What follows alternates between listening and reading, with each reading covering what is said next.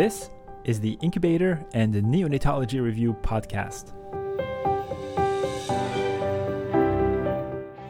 We are your study buddies for neonatology topics. I'm Dr. Ben Courchia. And I'm Dr. Daphna Yasova Barbeau.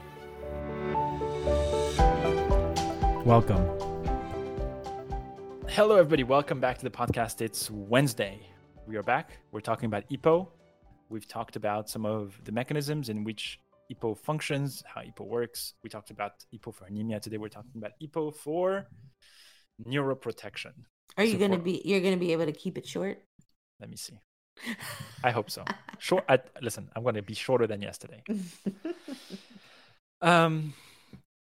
So why why EPO for neuroprotection? Um, as you're probably used to now in this podcast, we we often realize that a lot of the things being done in neonatology is inspired by what has been shown from other specialties. Mm-hmm. And so in this case, the idea to consider EPO for neuroprotection was inspired by a number of studies showing the neuroprotective and neurogenerative properties of EPO and ESAs in adult patients with a variety of diseases such as stroke, Alzheimer's, Parkinson's, traumatic brain injury, psychiatric illnesses. And so that really led uh, neonatologists say, hey, maybe maybe it can be protective for infants. So I think the discussion of neuroprotection is divided into two large topics: mm-hmm. neuroprotection for term infants with HIE, neuroprotection for preterm infants. So since we were talking about preterm infants yesterday, let's talk about them first. So, studies studying the effect of EPO to reduce blood transfusions were really the first to actually report neurodevelopmental outcome data, right? So, mm-hmm. this is where the discussion really began as to whether EPO could be neuroprotective. And there's a the the the an interesting study uh, that was published in 2010 by Neubauer and colleagues looked at 171 former ELBW infants um, and evaluated them at age 10 to 13. They had about 90 infants treated with EPO, 57 with uh, placebo. And what they found was that 55% of EPO treated children developed normally. Uh, they had um, 39% uh, of infants um, compared to 39% of infants who developed normally in the control group. So a pretty big difference that was statistically mm-hmm. significant. And that EPO treated children with IVH scored significantly better than untreated children, 52% versus 6% of normally developed children.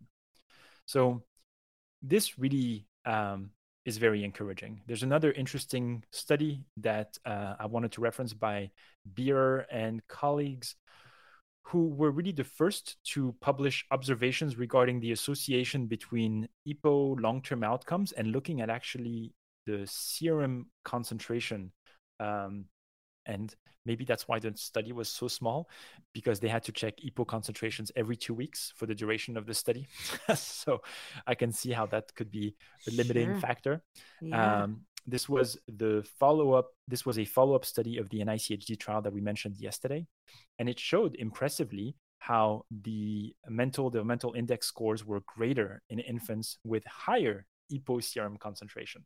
And so we'll post this um, we'll post this these these box graphs right where you can see how certain certain serum concentrations give you better outcomes Mm-hmm. Um, Dr. Uh, Robin Ohls and colleagues reported in 2014 on neurodevelopmental outcomes of very low birth weight infants enrolled uh, from 2006 to 2010. A total of 99 preterm infants um, weighing 500 to 1250. Uh, 33 received EPO, uh, 33 received DARB-EPO, and 33 received placebo what they found was that the on the Bayley on the Bayley three the composite the composite cognitive scores were higher in DARB-EPO. The the the cognitive score was 96 in DARB-EPO. In EPO 97 compared with placebo who had a cognitive score of 88.7. Um, they uh, no none of the babies who received either EPO or Darby had cerebral palsy compared with five in the placebo mm. group. So um, that was um, that was a very uh, very interesting study, and I think um, they were uh, one of the first studies to show that um, they had that babies who were treated with EPO and DARB-EPO had higher test scores for object permanence, really looking at improved early executive functions with uh, ESAs. Um, other studies have looked at high dose EPO and neurodevelopmental outcome, and these are actually quite interesting. So there's a, a study from Switzerland by Fauchère and colleagues that really randomized they randomized 450 infants uh, between the gestational ages of 26 and 32 weeks. Um, mm-hmm. And they did something interesting where they excluded babies with severe IVH and they gave them uh, IV EPO at a dose of 3,000 units per kilo. Mm. Um, and they gave that dose at 3, 12, 18, 36, and 42 hours after birth. Wow. That's in babies who did in babies who did not have IVH. No, no, no. They removed. I think because they wanted to look at the long-term outcomes, they didn't want to have mm-hmm. any confounding effects with IVH, so these babies were excluded. But that's going to be an important point when we're going to talk mm-hmm. about the mm-hmm. following study. So the primary outcome was uh, looking at the MDI on the mental developmental index on the Bayley two at 24 months corrected age, and there was no significant difference in the outcomes between the two groups. Um, the mean uh, the MDI in the EPO group was 93.5, and in the placebo group it was 94.5. Um, so no and no differences in the secondary outcomes. And interestingly, there's another interesting study published the same year by Song and colleague, which looked similarly at the same group of patients, 26 to 32 weeks.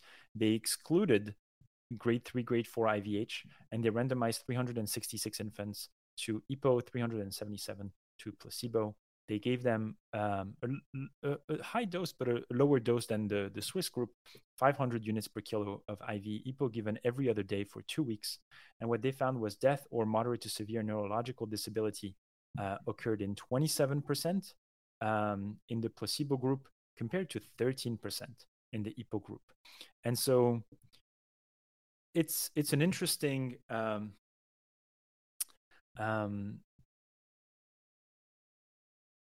it's an interesting discrepancy between these two studies, and many people have actually had arguments about whether the rates of IVH, even though the the babies were excluded at the time of randomization, the number of babies who developed IVH afterwards in those two studies could have made a difference and could explain the difference in studies. But the bottom line is that there's not uh, there's there's there's some contradiction, uh, especially when we're looking at different dosages. So, mm. All this to say, I don't want to waste too much of your time.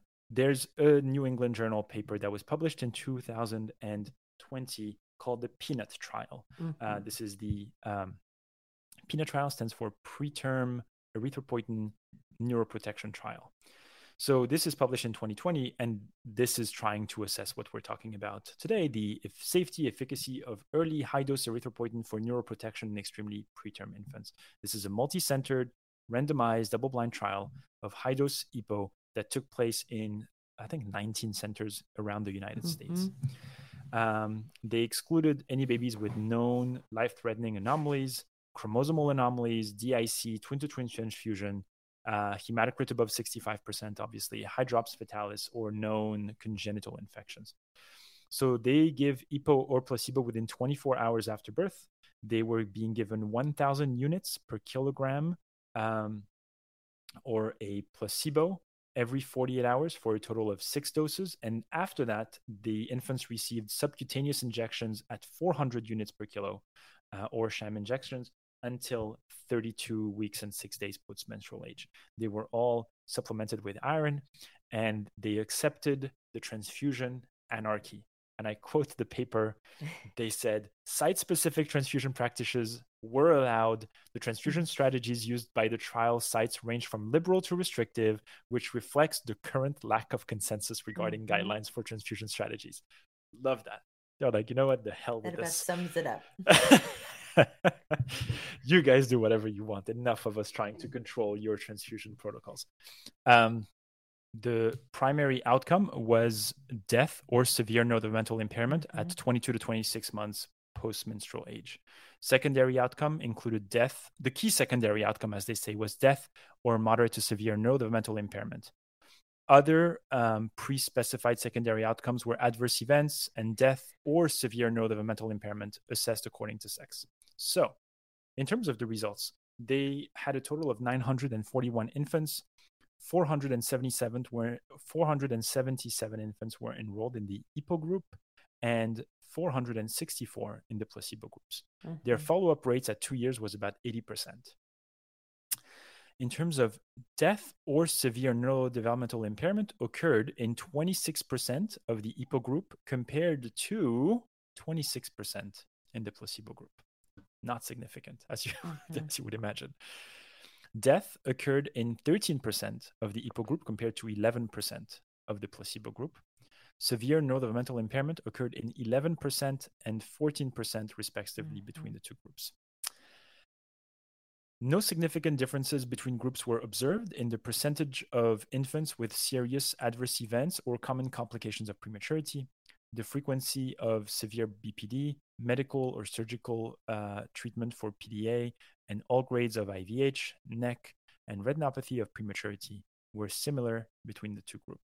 And so the mm-hmm. trial concludes by saying high dose EPO treatment administered to extremely preterm infants from 24 hours after birth through 32 weeks did not result in a lower risk of severe NDI or death at 2 mm-hmm. years of mm-hmm. age. And that pretty much is where the evidence stands right now as to whether or not we should give EPO for neuroprotection in extremely preterm infants.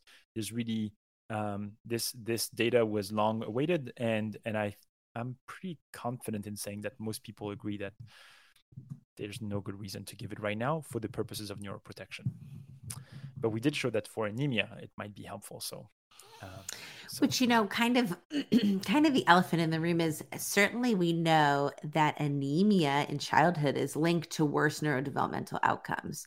So, oh, and and so you, as you know, we've reviewed a bunch of post hoc mm-hmm. analysis from the PENUT mm-hmm. trial that has mm-hmm. looked at the effect of transfusions on neurodevelopmental outcome, the effect of mm-hmm. iron supplementation, and they've mm-hmm. they've looked at every single thing individually and like you're saying these are highlighting the importance of all these separate also measures that are bundled in these interventions that are with EPO that um, yeah are very important from a neurodevelopmental standpoint. Okay, okay. So then moving on to the mm-hmm. to the second the second uh, this point of discussion, which it's not gonna be it's not gonna be long. Don't worry. Which is the studies of EPO for neuroprotection in term infants. Mm-hmm. So it's kind of nuts when you again, it's one of these things where you have to to read this carefully because the initial studies did I'll see if you know that if you knew this definitely. Maybe you did but anyway I did not honestly speaking. So the initial studies for neuroprotection using EPO in term infants with HIE were performed on infants who were not cooled. Right. So they compared right. it was a it was uh like if you uh, if you didn't get cooled could we at least do something for you? Yeah right? yeah yeah. so there's a trial from china published in 2009 and it's interesting because the authors in that trial say by Zhu or Zhao, I, I hope I'm not mispronouncing, um, um, that basically said, hey, we, we cooling is not like readily available uh, where we're mm-hmm, practicing, so mm-hmm. we're comparing nothing to or or regular supportive care to EPO. And so they randomized 167 term infants with moderate to severe HIE to either conventional treatment or EPO given at 300 units per kilo uh, in 52 infants or 500 units per kilo in 31 infants. So they, they tried two different dosages, obviously, every other day for two weeks. Mm-hmm. Um, the um, first dose was administered subcutaneously, subsequent doses were given IV. And uh, in the control group, 44% had moderate to severe disability or death at 18 months, compared with 25% in the EPO group. The primary mm. outcomes were similar with both EPO doses. In infants with moderate to severe HIE, the response to EPO was actually, and that's nuts, comparable in that trial with the response to therapeutic mm-hmm. hypothermia reported in previous trials, i.e., our Shankaran uh, study, in that an overall 20% decrease in death or disability was identified. So, mm-hmm. yeah, I was not aware of that. mind blown. Mm-hmm. Um, similar results of improved outcomes in terms in term infants receiving EPO without therapeutic hypothermia were reported in other studies too. There's mm-hmm. a, I guess, a, a, a, cool study, pun unintended, from mm-hmm. Egypt that actually performed a head-to-head comparison of EPO and therapeutic hypothermia um, for and comparing short-term outcomes. They uh, this is a study by El Shimi and colleague published in 2014, and they enrolled uh, 45 infants. 30 were randomized to receive supportive care, and uh, 10 infants received therapeutic hypothermia, mm-hmm. or uh, a single dose of subcutaneous EPO, and 15 were healthy, uh, non-asphyxiated infants. I hope I made. I hope. I hope that made sense. Mm-hmm let me just, I think I, I'm not making sense, but I'm going to say it again. 10 infants got EPO, 10 infants received uh, hypothermia, and uh, 10 infants received uh, supportive care. And then they had another group of 15, which were just like mm-hmm. term like controls control. with no. Yeah. Uh, what they found was survival was 60% in the therapeutic hypothermia group, 30% in the EPO group, 20% in the supportive care group. Uh, and MRI score and neuromuscular function scores were similar in the hypothermia uh, and EPO groups. So, so survival, so cooling wins on survival. Yes. um, okay. So I think this is interesting that these studies are out there. And again, I think it's also important for us to highlight the fact that you could read these studies and miss the fact that they're not cooling some of these kids because now mm-hmm. it's become such a, a no-brainer. Of course you cool Standard. Of care, right. Yeah. Moderate to severe HIE, you cool. But no. So obviously, the question that we want to answer is EPO and hypothermia versus hypothermia alone, right? I mean, that's really mm-hmm. a more relevant question at this point now that therapeutic hypothermia is really the, the, the standard of practice. Um, so there's a very uh, interesting study that I think has become the reference by Wu and colleagues published mm-hmm. in 2016 um, I forgot which journal. I'll reference that in the in the in the website, where they raised, basically randomized 50 term infants with moderate to severe HIE undergoing therapeutic hypothermia to either receive placebo or IV EPO, given at a dose of 1,000 unit per kilo on day one, two, three, five, and seven. Infants were evaluated at 12 months using an infant motor scale and a parent developmental questionnaire. MRI findings were independently scored by uh, observers blinded to the treatment arms, and uh, the uh, the uh, the outcomes were obviously very interesting. There was no difference in neonatal mortality, uh, eight percent versus nineteen percent. The brain MRI at uh, a mean um, of five days showed a lower global brain injury score in mm-hmm. the EPO treated neonates uh, moderate to severe brain injury, um, subcortical and cerebellar injury were less frequent in the EPO compared to the placebo groups, and those numbers were pretty impressive.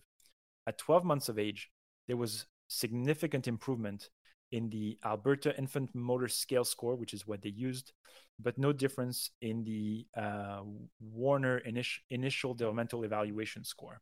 So some improvement there, but not consistent across all the different methods that they were uh, using.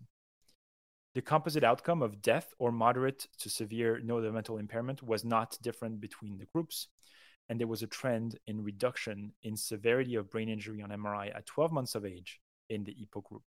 And I think this paper really is the paper that has driven a lot of us and a lot of uh, other institutions to to use EPO uh, because the side effects are really minimal. There's really very rarely any issues, and and the benefits, even if small, are there.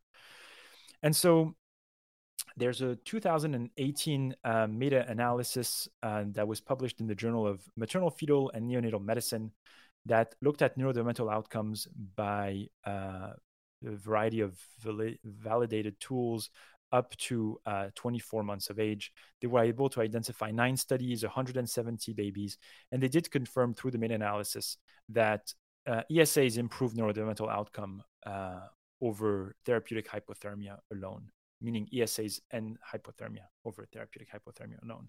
Now, this I, I don't want to do a summary of the stuff that we went over when it comes to this specific topic of therapeutic hypothermia and uh, and EPO because there are a lot of ongoing trials mm-hmm. that will be, uh, I think, published very soon. Mm-hmm. Some of them have completed, and we're just waiting for we're just waiting for their uh, for their results. These include the HEAL trial, the PAEAN trial, mm-hmm. the NeurEPO trial, the MEND trial, and um, yeah so so um, i think once these these studies come out we may be able to do an update episode mm-hmm. on the mm-hmm. use of epo for neuroprotection um, but yeah so in preterm infants there's really no uh, good evidence right now based on the PENUT data to begin epo for neuroprotection alone and in term infants there is uh, there is interesting data supporting the uh, the use of EPO with therapeutic hypothermia, uh, especially when you're combining all these different outcome measures, both short term and medium term, at about 12 months. So, yeah, yeah, and, I, and that's another um, gap in study. We know, you know, we talk about gaps in study with our uh, with our expert Dr. Ohls later this week, but um, looking at you know the preterm infant after IVH, right? So many of those babies are excluded. But given what we know about kind of the neuronal potential of of you know innate erythropoietin, um, looking at it uh, like we are in HIE after brain injury, and then in the preterm infant who has suffered a hypoxic ischemic insult, but yeah, we're not cooling, right? Because they don't meet criteria mm-hmm. because they're too too small. Too small. Too early. Yeah, there's been so. a lot of there's again we've saved you we've saved you the the the intricacies of all these papers that are arguing whether the administration of EPO early could mm-hmm. that be affecting IVH rates and could the reduction potentially in IVH rate because early EPO is administered could that be improving long-term outcomes um, there's not enough data to make a case mm-hmm. for for anything there um, but feel free to go and dig around if you want. But uh, there's because there's some again some discussions based on these initial Cochrane reviews that we mentioned yesterday. In any case, 25 yeah, minutes. and really looking forward to um, seeing these other trials come out. So yeah. All right. Okay. See you. Uh, so so ch- definitely tune in for tomorrow. Dr. Robin Ohls is is coming on the show, explain shedding light on a few of these. Uh, of these controversies. Mm-hmm. Um, so yeah, stay tuned. Thank you, Daphna. Bye, buddy. Bye. Thank you for listening to this episode of the Incubator and Neonatology Review podcast. If you like our show, please leave us a review on Apple Podcast or Spotify. We would love to hear from you, so please feel free to reach out to Daphna and I via email by sending your messages to nicupodcast at gmail.com. You can also message the show on Twitter at nicupodcast. Thanks again for listening and see you next time. This podcast is intended to be purely for entertainment and informational purposes and should not be construed as medical advice. If you have any medical concerns, please see your primary care practitioner. Thank you.